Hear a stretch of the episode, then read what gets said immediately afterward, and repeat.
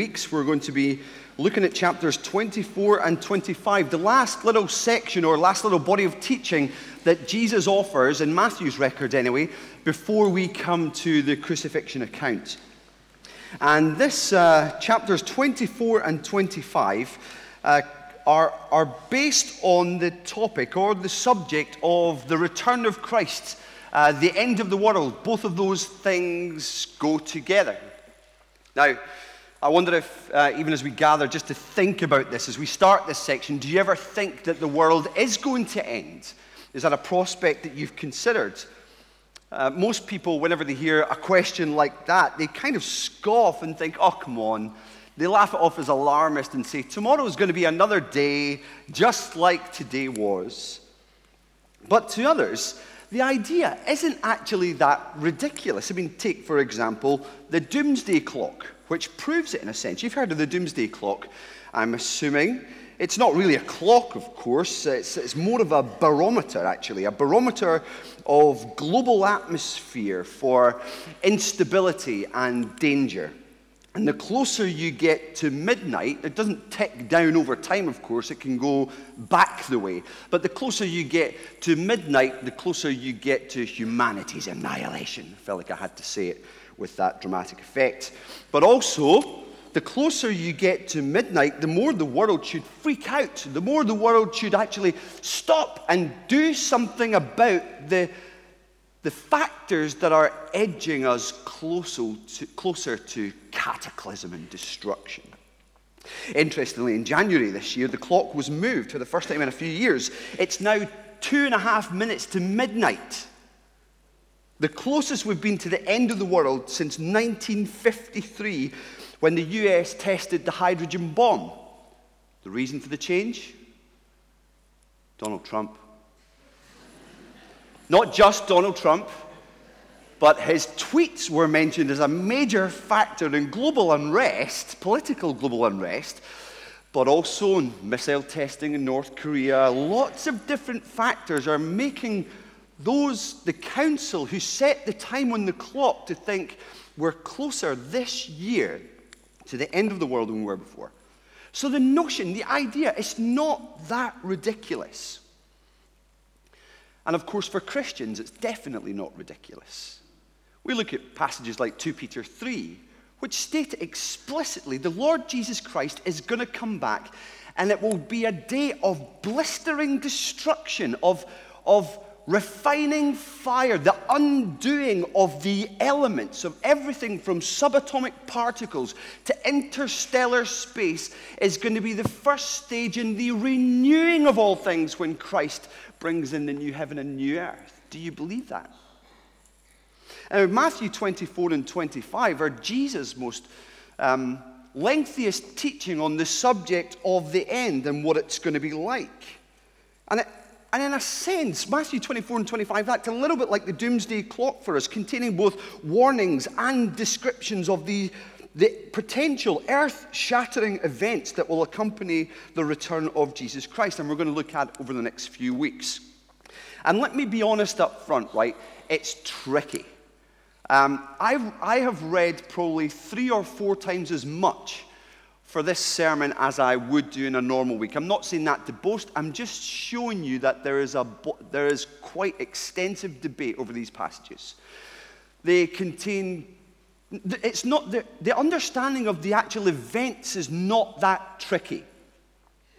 But the understanding of the sequence of events trying to figure out when Jesus is talking about things that happened in the past, things that are happening now, and things that will happen in the future is actually a very difficult thing to ascertain. And if you have any questions about it, feel free to email me about it afterwards. But Don't ask me at the door, because then I'll not get to speak to anyone else. And, I, so email me about it, and I'll delete it. Um, I, won't, I won't delete it. I'll, I'll read it, and then I'll delete it.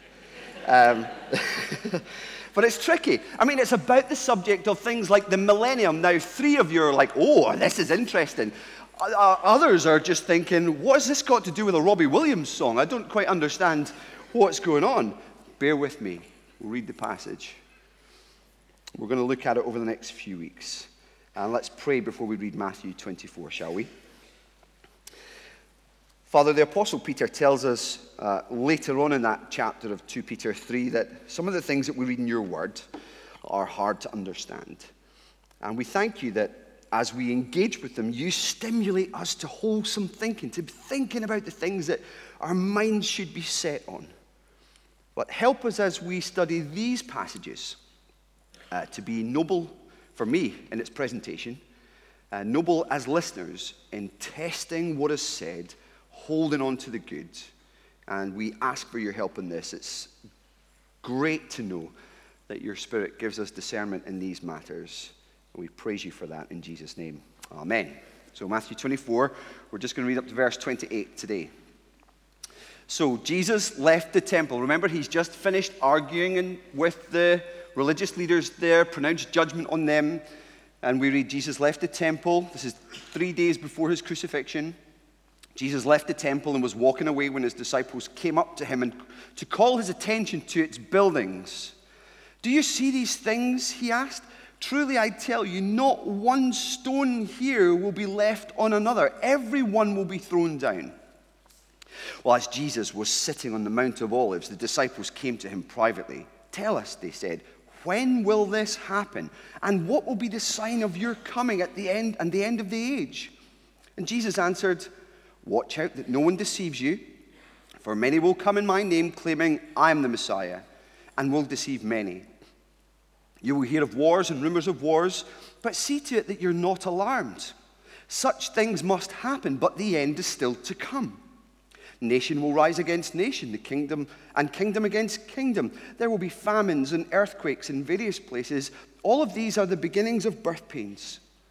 Then you'll be handed over to be persecuted and put to death, and you'll be hated by all nations because of me.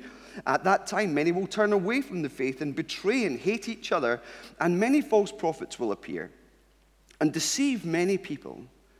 Because of the increase of wickedness, the love of most will grow cold, but the one who stands firm to the end will be saved. And this gospel of the kingdom will be preached in the whole world as a testimony to all nations, and then the end will come.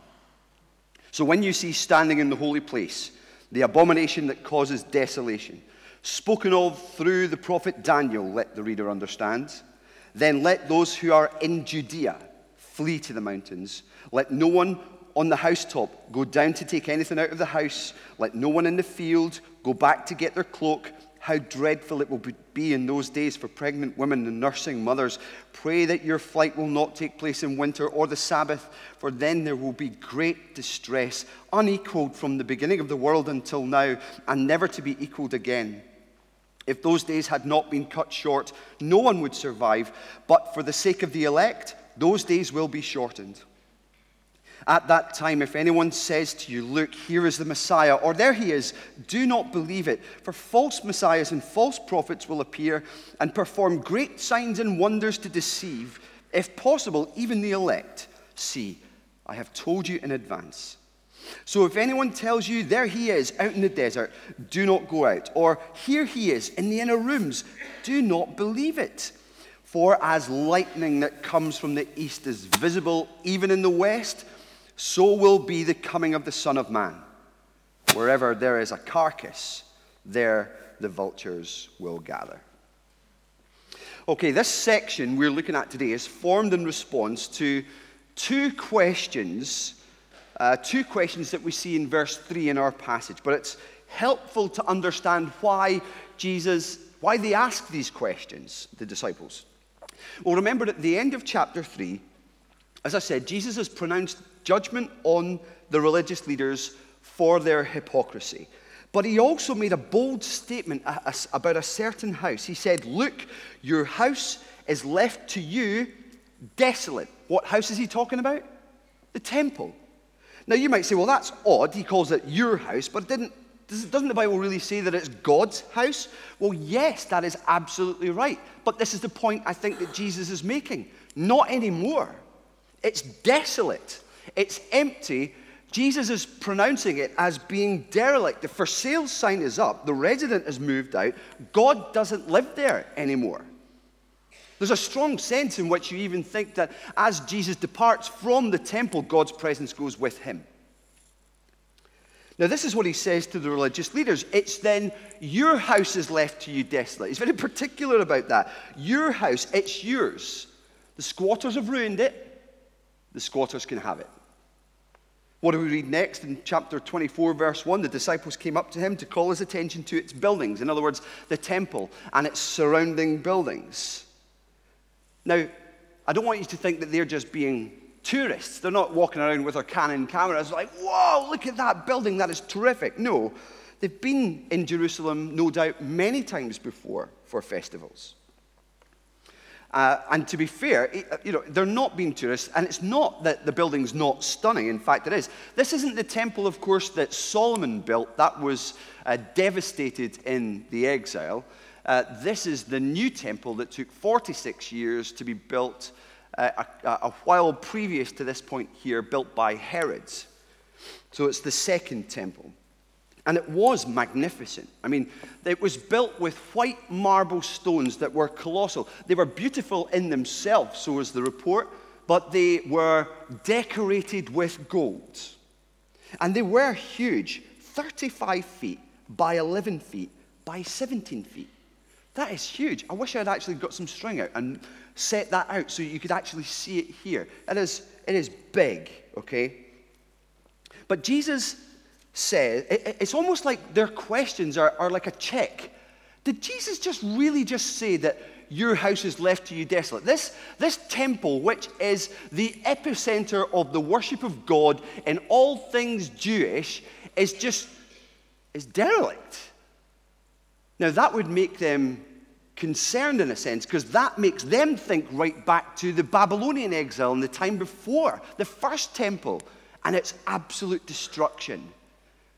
And that would have sent shivers down their spine. And Jesus says something that's really devastating to their ears. The temple is not only desolate, it's actually going to be destroyed. Verse 2 Not one stone, not one of these gigantic 35 by 11 by 17 foot stones will be left in another. And every one, he says, he's very specific, every one will be thrown down. Now, that must have absolutely blown their minds to hear that. What could cause such a gigantic, seemingly immovable structure to be pulled apart like Lego bricks in the hands of a one year old. And in the 15 minutes or so that it takes from them to walk from this departure point of the temple to the Mount of Olives that overlooks the temple, they ask Jesus a couple of questions. When will this destruction happen? And what will be the sign of your coming and the end of the age. So they reckon that whatever's going to happen to Jerusalem must be, of, must be so cataclysmic that it, that it must be round about the time that Jesus has already talked about of his return when he's promised the kind of events that are described in 2 Peter chapter 3. He talked about that earlier, Matthew chapter 13, and a couple of other parables as well. So these verses in verses 4 to 28 are basically Jesus' responses. Jesus' response to these two questions, and he takes them in reverse order. And the two points that we're going to look at are signs of the times, verses 4 to 14, and times of destruction, verses 15 to 28. Those are the two main points. So let's look at verses 4 to 14 first signs of the times. So the disciples ask, what will be the sign of your coming and the end of the age? How will we know when you're coming back? How do we know when the world is going to end? And in verses 4 to 14, Jesus says, he talks about five things that will characterize life before the end. In fact, these are five things that characterize what life will be like between his first and second coming, between his ascension to heaven, to God's right hand, and in the past and in the future, his return in great power and glory. But the interesting thing about these verses is that I think the underlying message that he communicates to them concerning these signs is that these things are going to happen, but they're not the end.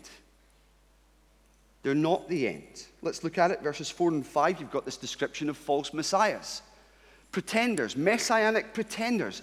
And history is not, oh, the, History is not short of examples of those who've, who've been messianic phonies. They're, the, they're almost like the religious equivalent of black market goods. They come along, whatever they sell you, it's not the real thing. They're fakes, no matter how convincing they can be. There were plenty around in Jesus' day. You see a couple of them in the book of Acts. There are plenty around in our day. You only have to turn on the God channel and you've got a, a bunch of them. But some self proclaimed messiahs are long forgotten, but others, in fact, have built world religions and are not forgotten. So that happens. There's a sign of the times, if you like. Verses 6 and 7 gives us a second one. Jesus talks about wars and rumors of wars.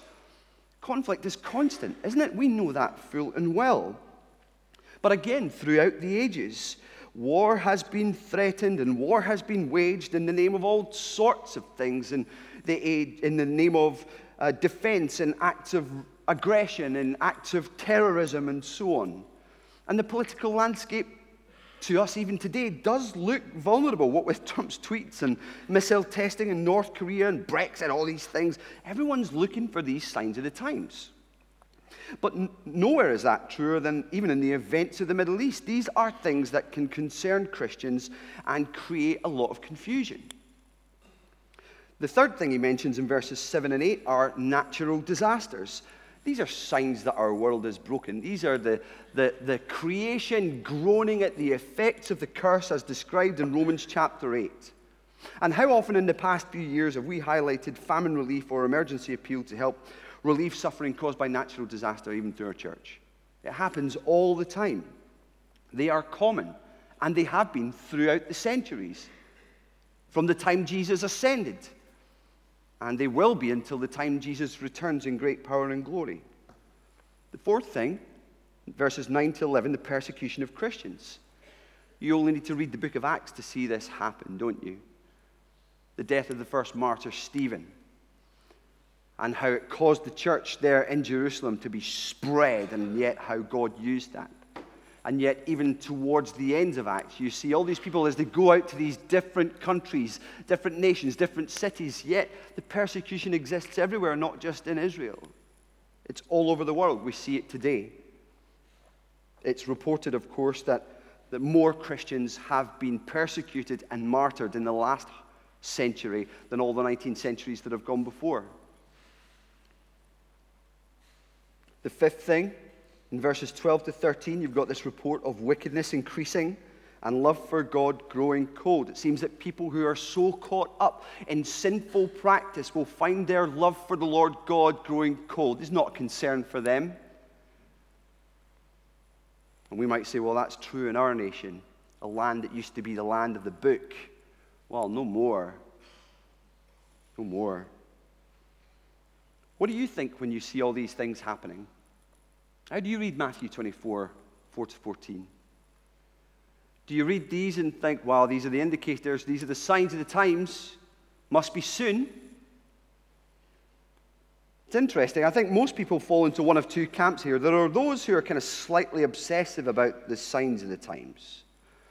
You know, you see things like the Twin Towers fall and the Bible prophecy boys flood YouTube with their conspiracies and their videos. They're predicting, they're throwing out dates left, right, and center. They do a Harold Camping. I'll talk about him next week just to, yeah, I'll probably talk about him next week. Restrain yourself.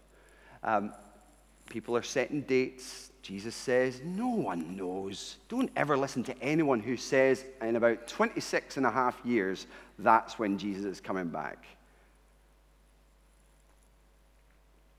Well, we can be too caught up in those kind of conspiracies. Or a famine hits Ethiopia 30 years ago and people are saying Jesus is going to return in 10 years. Friends, don't do that.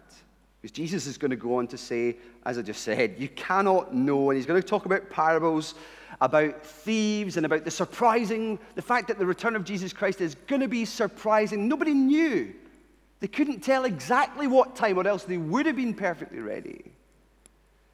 Now, I think Jesus highlights these five things not to give us a checklist for predicting the return of Jesus, but to pastor us, to care for us. I think to help his followers cope with things that might make us think, this is it. This is it. But none of these things are serious indicators that it's one minute to midnight, if you like. So, what is it about? Well, I think I, I want to hook these five things on one key illustration for us in this section birth pains. Verse 8 These things are the beginnings of birth pains. I think that's a great illustration to use. I remember the first time we experienced labor pains. Started off, I know I used the word we, I shouldn't have.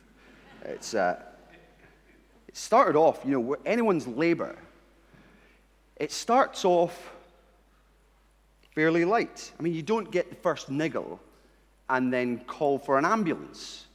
You, you take some paracetamol, you put on your TENS machine, and you breathe deeply. I'm not belittling this at any stage, you understand, ladies, okay? Just this is what you do. Now, fast forward a few hours, and the pain increases, okay? The contractions become a little bit more severe. And the thing about these contractions is that over a period of time, they kind of they, they increase in their intensity and then they abate. Uh, they increase in their intensity and then they abate. And then there's a length of time between them as well. Um, and gradually over time, that can get shorter, of course. But eventually, you get to a point where the only word that you can cry out is epidural. And, you know, it, it just becomes so severe and so intense that you are convinced that this is it. Now, sometimes, you know, speaking from experience, a contra- a, contractions can, I'm on dangerous territory here. but bear with me, it's such a useful illustration. Contra- there were times when I watched a contraction and I was like, man alive, it's got to be it this time. But no, there were a couple of hours still to go. You know, there are I think there are times when you're convinced this is it, but not yet. Now, what I think Jesus is saying to us here is the world has been con- having contractions ever since Jesus ascended to heaven. Wars and rumors of wars, persecution of Christians these events ought not to alarm us. These are the things that are happening that mark out what time is like. This characterizes life following Jesus between the first and the second coming. And they ought not to alarm us, but I think what Jesus says encourages us to do two things in particular. I think two things. First of all, is persevere. I never thought I'd actually use this in a sermon as a, as a point, but keep calm and carry on is the order of the day. Keep calm, carry on. Jesus says, when you experience the distress of deception by false teachers, wars, natural disasters, persecution, and people backsliding, you'll be tempted to think, surely this is it. It's arrival time. But Jesus says, these are just the, he doesn't say these are birth pains. Notice what he says. These are the beginnings of birth pains. So you hear of someone claiming the Messiah has come. Don't be alarmed. Verse 4 Watch out that no one deceives you, Jesus says. He's not saying, get your eyes on the, on the sky to see what's happening. That's kind of like what the Thessalonians were doing. The I love the Thessalonians. They are so enthralled about the return of Jesus Christ. It's like they've sold all their, they've become to believe in Jesus. They know that he's coming back. They believe it's utterly imminent. And they've sold all their stuff at jumble sales. They're sitting on deck chairs in their front lawn just watching the sky. And Paul's like, good on you for your enthusiasm, but there's work to be done. Don't be idle. There's the gospel to spread. I think some of the same message comes through here. Watch out that no one deceives you. You hear of wars and rumors of wars. What does it say in verse 6? Jesus says, don't be alarmed. The end is still to come. The end is still to come. Don't be alarmed. Just make sure that you keep going until the end actually comes. And by doing so, by persevering in that way, you'll be saved. So he's being pastoral here. The second application in this keep calm and carry on is preach the gospel. Preach the gospel and don't be so distracted by other things that it takes away from the main task that we are given to do. Preach the gospel. And it's interesting, there's only one thing in verses 4 to 14 that really actually marks the end of the world. And what is it? Well, the gospel of the kingdom will be preached in the whole world as a testimony to all nations, and then the end will come. So, God has promised in these distressing times, none of the distressing events or experiences of verses 4 to 13 should stop the spread of the gospel. And I wonder if that's our concern. Is that our concern? Is that, is that our focus in these hard times? I think it's important to encourage us to persevere. It's important to encourage us to keep on spreading the gospel, isn't it? Because surely these five signs of the times, if you like, that Jesus has shared with us are, are the very things that might make believers like us kind of shrink back. Oh man, if I share the gospel, like I could be in trouble at work. I mean, when you think about persecution for us, right, it's really tame compared to what brothers and sisters are experiencing in places like Eritrea, South Sudan. We are an anomaly right now. We have such unbelievable freedom. It's convicting how little we share.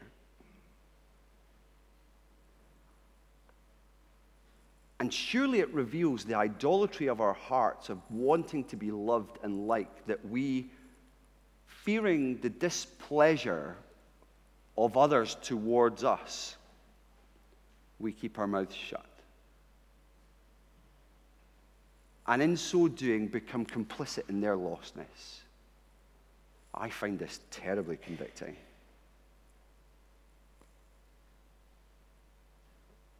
This is what we must be about.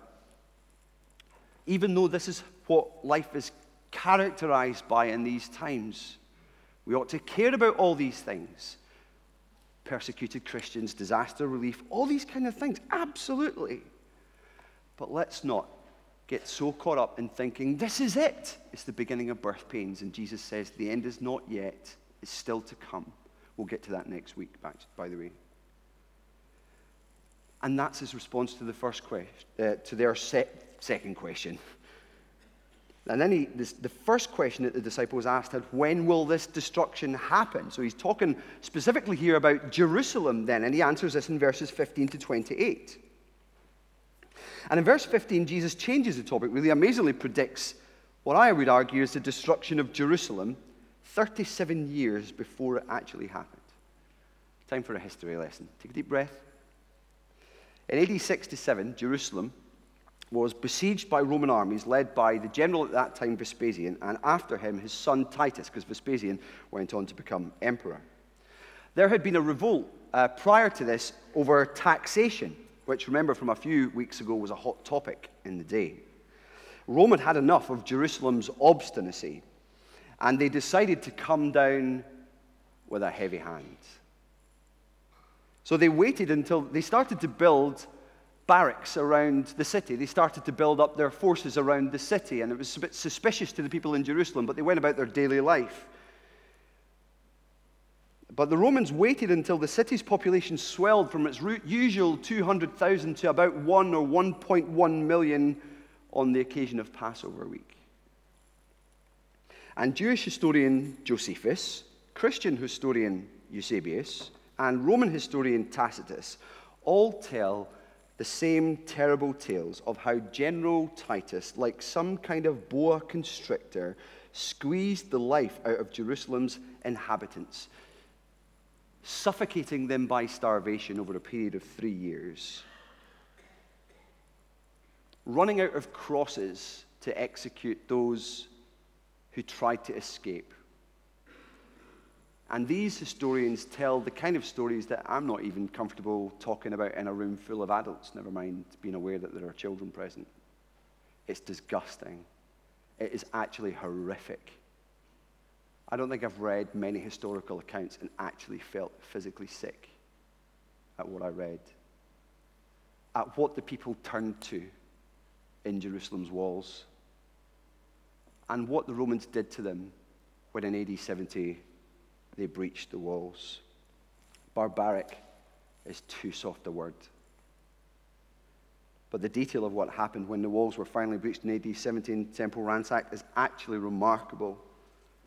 The Romans devastated everything. Of course, they set off for the temple and they set it on fire at Titus's request and used various means to fuel the flames, let the reader understand.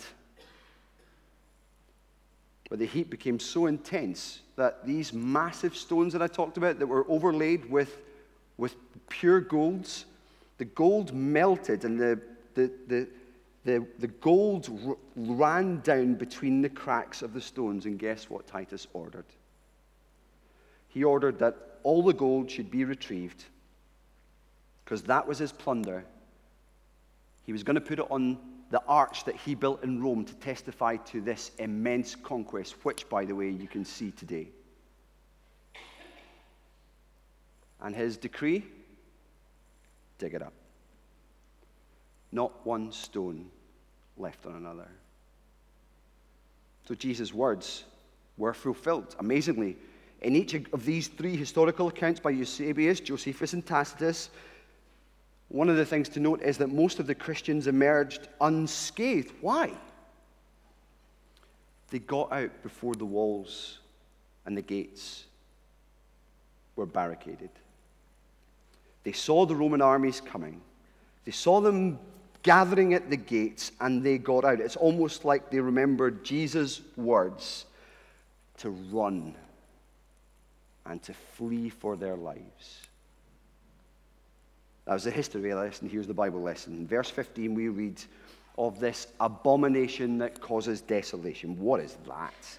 Well, it's a phrase that's used to describe, in the book of Daniel, a Greek ruler called Antiochus Epiphanes, who in 168 BC set up an altar to Zeus in the holy place of the temple and sacrificed a pig on it.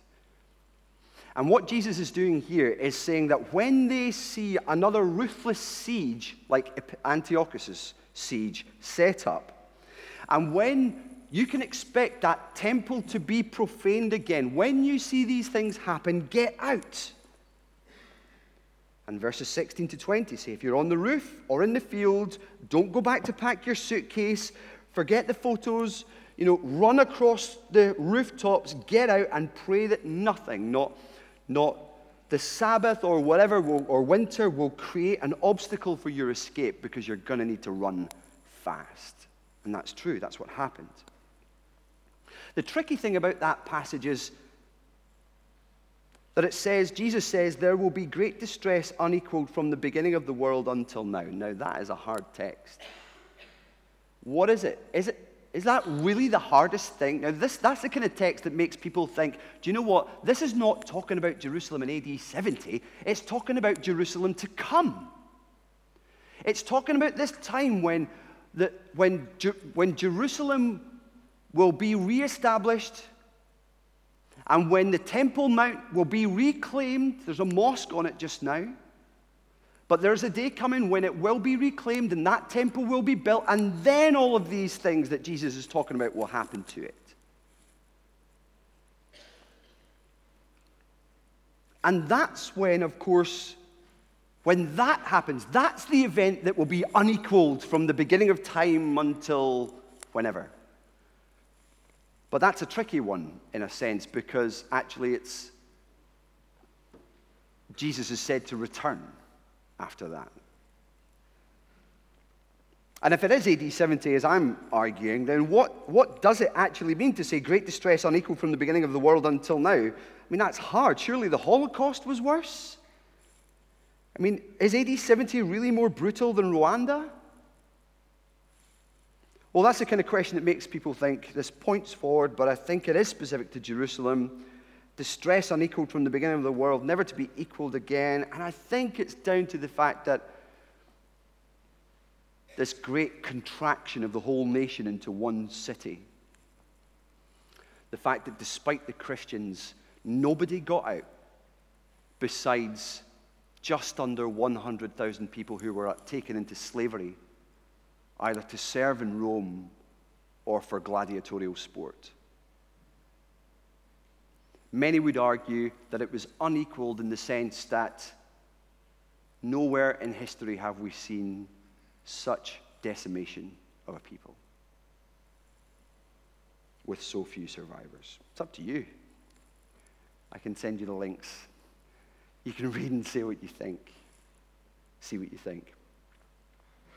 But at this event, of course, Another indication I feel which points back towards an historical event is that in verses 23 to 26, opportunistic phonies have another go at duping the elect, about duping God's people. But Jesus, returning to his subject of his return and the end of the age, says, Don't go out, no matter how convincing some of them might seem. Why? That's because of what he says in verse 27 and 28. Look with me. For as lightning that comes from the east is visible and even in the west, so will be the coming of the Son of Man. Wherever there is a carcass, there the vultures will gather. In other words, the return of Christ will be something that is completely unmistakable, it is unmissable. The best lightning storm I have ever seen was seen from a hotel in Bangkok years ago. It was such a humid and cloudy night, and this lightning just lit up the entire city, and it's a huge city. But the, I have never seen lightning like this before, which literally did just begin at one end of the sky and zigzag its way across to the other end of the sky. And I just thought, there's no way that there's just the people in this hotel see that. No way that just the people in this city see that. Everybody's seeing that. And that's the point Jesus is making. You're not going to miss the return of Christ. It is going to be an event of such, the coming that Peter talks about, of great power and glory. That's what it's going to be like. And indeed, there are other indicators similar to this vultures circling a carcass. They're scavengers, of course, they don't kill these animals. Something else has made the kill, and while it has its share, its fill of the meal, they wait in the sky. And just as you can pinpoint the GPS of a dead deer by identifying the signs of the vulture in the sky, Jesus says, You'll be able to identify the sign of my coming. It's as unmissable as vultures circling a carcass or lightning zigzagging across the sky. Now, you might think, well, if that's your interpretation, what do we make of this? Jesus predicting the fall of Jerusalem way before it happened. My encouragement for us, brothers and sisters, is to believe that it happened. And more than that, to take him at his word. Who do you know who has predicted something like that and to see it fulfilled within the generation that he talks about in verses 32 to 35? With such accuracy. Doesn't it make you want to read more of his words? What else did he say? If he got that right. It's another reason to take him at his word. And look what he said in verse 35 Heaven and earth will pass away, but my words will never pass away. So, this temple, these colossal stones will pass away. We'll hold a funeral for it. People will grieve over it. But you'll never hold a funeral for my words. They're going to stand the test of time. They're going to stand the test of the end times and going on into forever as a testimony of the truth of the word that came from Jesus Christ who claim to be the Son of God. And if you're here today, you're not a Christian, you're thinking, these people are a bit wacky. This, this, this, this is interesting stuff. It is. It's absolutely fascinating. But I want you to see that what Jesus says here and what happened in AD 70 caused you, really, they put the onus of responsibility on you to think, what else did he say? If he got that right, is he right about other things? Is he right about God's love for us being demonstrated in his coming? Is he right about the fact that eternal life is in his hands and that we can believe in him? Is he right when he said in John 3:17 that God did not send him into the world to condemn the world, but to save the world through him? Take him at his word, friends. Turn from your sin, believe the gospel. This, Jesus Christ, and his words is no shaky foundation His words provide a foundation of stones that will never be upturned, never dug up. It endures forever. And my appeal to you today is believe in him. The other thing that he predicted that happened precisely as he said it, of course, was his cross. Throughout his ministry, throughout his life, he repeatedly staked his whole ministry, the believability of Jesus on this, that he's going to, he's going to lay his life down. He's going to be delivered over to the elders, the chief priests, the teachers of the law, and he's going to be crucified, and three days later he'll return. How? by being raised from the dead. And God declared his identity in doing so. And told us that the death he died on the cross, that death he died for sin, was for us. And that through sharing in his resurrection hope, indeed looking forward to the day in the future when we too will all be raised, gives us great confidence he calls us to repent of our sin. Believe him. Take him at his word. Take him at his unbreakable, never passing away words. His words, more life giving, more enduring, more trustworthy, more magnificent than anything you'll ever hear. Brothers and sisters, God's words are always to be believed. Even as he describes the end times, even as he describes the signs of the times that characterize before the life between his comings. The call for us today, according to the Lord Jesus Christ, I believe, is persevere, keep going, endure in godliness in our life together, and spread the gospel. Let other people know before it's too late, and we'll get to that next week. Let's pray together.